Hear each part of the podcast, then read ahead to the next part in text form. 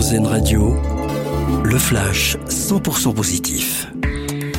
Bonsoir, Gisèle Halimi mise à l'honneur demain avec cette cérémonie prévue au Palais de Justice de Paris.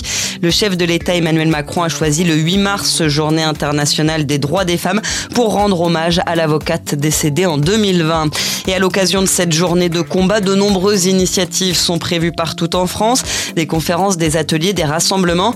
Exemple dans la Vienne, les habitants de Montmorillon seront invités à voter pour renommer une place de leur commune en l'honneur d'une femme qui a marqué l'histoire.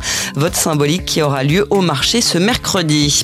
Une exposition pour découvrir les travaux de restauration de Notre-Dame. Elle a ouvert aujourd'hui à Paris, euh, sous le parvis de la cathédrale, après l'incendie euh, destructeur de 2019. On y trouve les secrets de ce chantier géant, mais aussi certaines pièces qui ont été sauvées des flammes. Bientôt à Stade À Paris, le conseil municipal du 13e arrondissement a décidé de rebaptiser le stade Boutroux euh, du nom de la légende brésilienne du foot, disparue le 29 décembre dernier à l'âge de 82 ans.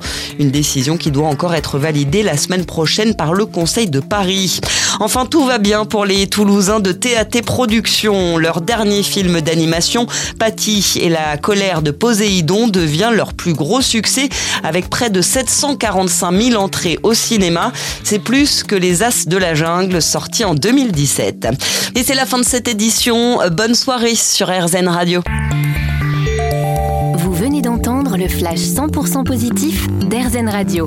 L'autre actualité.